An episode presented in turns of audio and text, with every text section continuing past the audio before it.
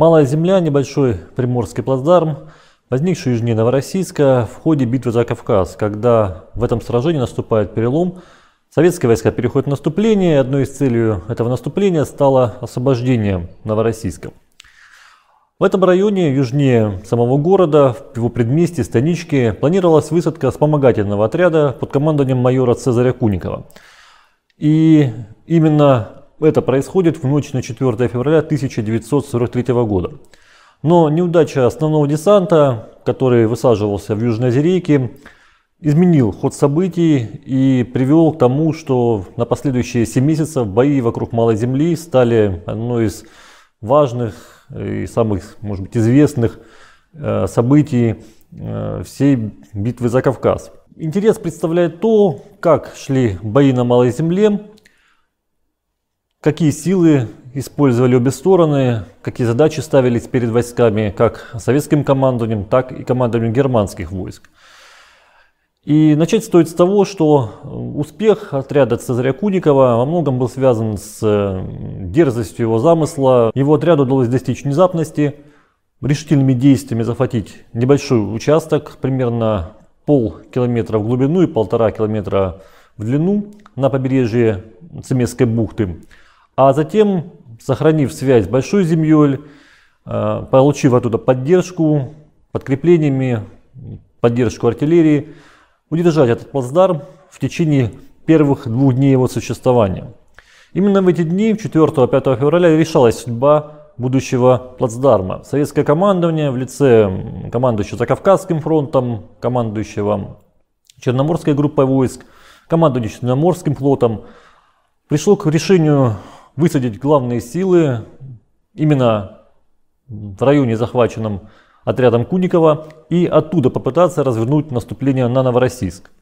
Соответственно, уже в ночь на 5 февраля небольшое подкрепление прибывает на Малую Землю, численностью около 200 человек, а начиная с 6 февраля происходит высадка основных сил десанта, которая завершается в целом к 9 февраля 1943 года. Эти силы составляли три бригады. 255-я бригада морской пехоты, 83-я морская стрелковая бригада и 165-я стрелковая бригада. Общей численностью около 15 тысяч человек. Кроме личного состава этих бригад удалось высадить э, небольшое количество артиллерии, в общем-то несколько минометов и орудий калибра 45 и 76 миллиметров. Именно эти силы сумели в течение первых дней боев продвинуться в городскую черту Новороссийска и расширить плацдарм на запад. Быстро прорваться в город им не удалось, но движение советских войск в направлении горы Мысхака, которая окомляет в общем-то, плацдарм запада, настроило советское командование на то, чтобы продолжить наращивать силы на Малой Земле, высадить дополнительные войска и с помощью наращивания сил все-таки в конце концов освободить город Новороссийск от захватчиков. Решение о наращивании сил на Малой Земле привело к тому, что до конца февраля 1943 года там было высажено около 37 тысяч человек, около 300 минометов и около 170 орудий различных калибров. И эти силы сумели расширить плацдарм, увеличить его площадь примерно до 30 квадратных километров, фронт плацдарма составил примерно 12 километров. Э, действия советских войск, которые поначалу не воспринимались немцами как серьезная угроза, заставило противника выдвинуть к югу от Новороссийска дополнительные силы. Это были части 73-й пехотной дивизии немцев, другие подразделения э, немецкой армии, которые просто оказались под рукой в этот момент. Это были румынские подразделения, которые, может быть, были хуже по своему качеству, по уровню боевой подготовки, но тем не менее также составили силы противника э, южнее Новороссийска. И уже после 18 февраля наступление частей десантников с малой земли, в общем-то, прекращается. Дальнейшие попытки расширить плацдарм, предпринимавшиеся вплоть до конца февраля, не привели к серьезному успеху. А главное, что не удалось выполнить основную задачу, то есть освободить город Новороссийск, собственно, то, из-за чего и начиналась вся десантная операция, и что было целью наступления 47-й советской армии в этом районе.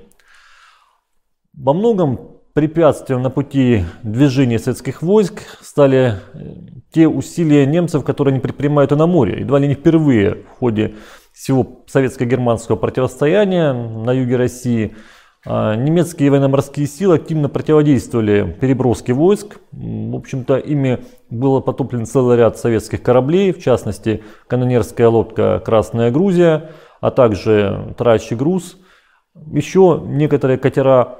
И буксиры, а также целый ряд сейнеров, иных вспомогательных судов. И вот все эти события заставляют советское руководство, командование Черноморским флотом использовать для перевозки войск на Малую Землю небольшие э, суда, катера, которые могли бы высаживать войска непосредственно на необорудованном пляже в районе Мысхака и потеря которых могла бы быть не столь чувствительна для Черноморского флота.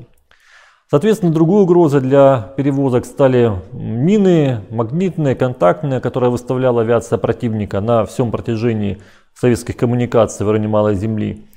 И все эти факторы в совокупности с усилиями противников заставило советское наступление остановиться. Март стал месяцем, когда на Малой Земле возникло неустойчивое затишье, и э, за это время руководство Северо-Кавказским фронтом предпринимает усилия для того, чтобы укрепить плацдарм. Там создается единое командование, командование десантной группы войск. Э, к этому времени управление советскими силами под Новороссийском переходит в руки командования 18-й армии, которая в дальнейшем осуществляла здесь свои операции. Предпринимались довольно существенные усилия по укреплению Малой Земли. В частности, к началу апреля удалось выстроить всю первую линию обороны, на некоторых участках создать и тыловые рубежи.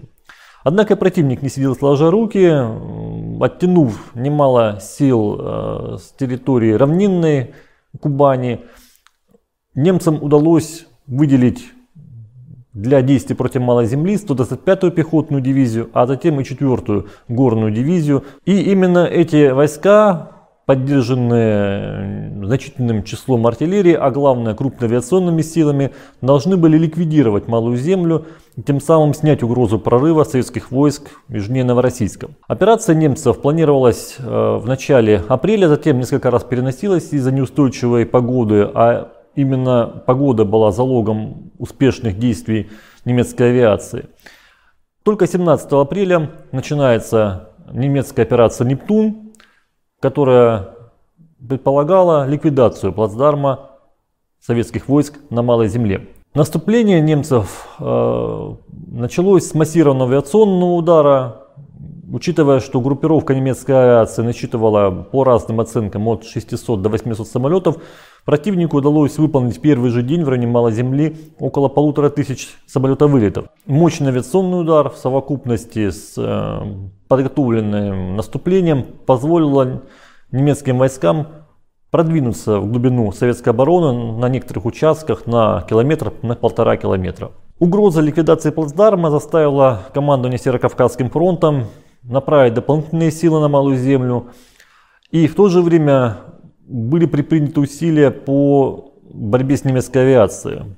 Прибывшая на территорию Кубани подкрепление три авиационных корпуса, авиационная дивизия общей численностью около полутысячи самолетов существенно усилила, почти в два раза увеличила численность советской авиации на Северном Кавказе.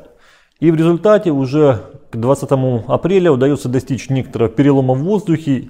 Одновременно происходит и перелом в наступлении на земле. Удары советской авиации позволили не допустить нового прорыва войск противника на Малой Земле, а усилия советской истребительной авиации позволили уменьшить угрозу, которая существовала в воздухе для защитников плацдарма. В результате в конце апреля командование 5-м немецким корпусом, которое осуществляло операцию «Нептун», принимает решение о прекращении наступления и отводе своих войск на исходные позиции. И тем самым э, удалось сохранить плацдарм, не допустить его уничтожения и гибели его защитников. А напомню, что к этому времени численность советских войск на плацдарме составляла более 20 тысяч человек. Потери немцев в этой операции оцениваются примерно в 2500 человек и убитыми и ранеными. Советские войска потеряли более тысячи человек убитыми и более 2500 человек ранеными. Последующие месяцы, начиная с мая, на малоземельском направлении было некоторое затишье, и противник, и советские силы отказались от активных операций, но, в общем-то, противостояние продолжалось. Происходили мелкие стычки, различные попытки разведки боем с обеих сторон. Ну, в частности, в конце июля 1943 года советские войска предприняли успешную попытку захвата одной из сопок горы Мысхака. Эта операция, хорошо подготовленная, обеспеченная разведкой, действиями артиллерии и саперов, привела к захвату пятой сопки и существенному улучшению советских позиций на Малой Земле. Но аналогичные действия, например, южнее Новороссийска в начале августа 1943 года такого успеха не дали. И только в сентябре 1943 года, когда начинается новое наступление советских войск на Северном Кавказе, целью которого была ликвидация так называемого кубанского плацдарма германских войск, на Малой Земле предпринимается новая попытка наступления.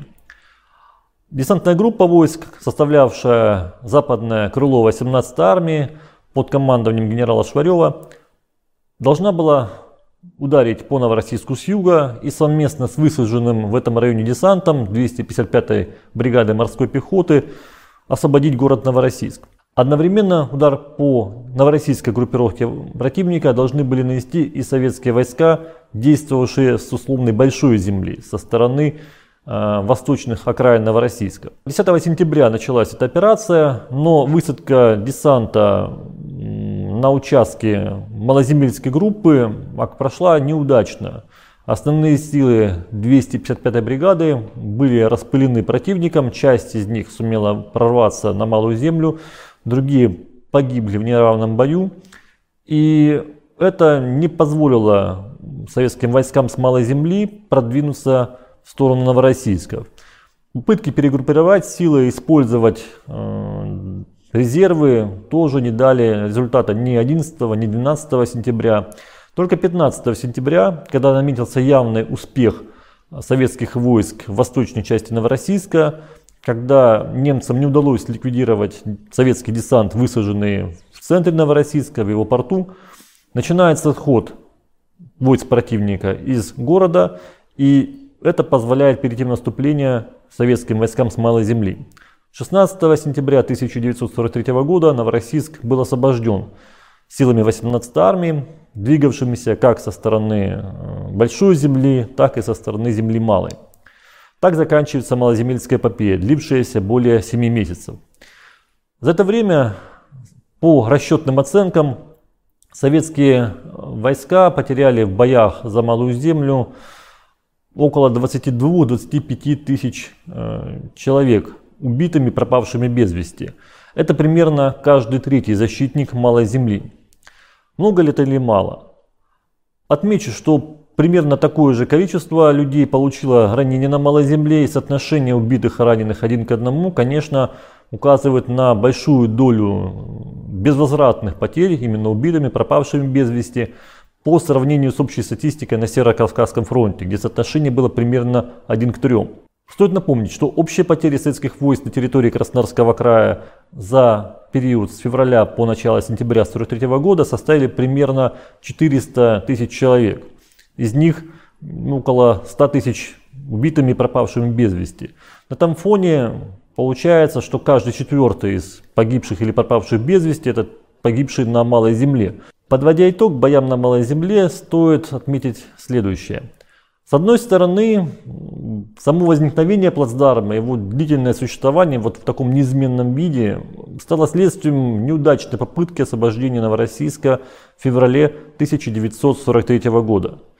И это говорит нам о том, что значение Малой Земли оказалось, наверное, меньшим, чем можно было бы от нее ожидать. Решающий вклад в освобождение Новороссийска в сентябре 1943 года был связан с ударом советских войск со стороны Большой Земли. В то же время удержание плацдарма показало способность советских войск сражаться с противником, стало серьезной угрозой для немецкого фланга, заставило немецкое руководство постоянно отвлекать немалые силы для того, чтобы сдерживать советское наступление и даже ликвидировать плацдарм.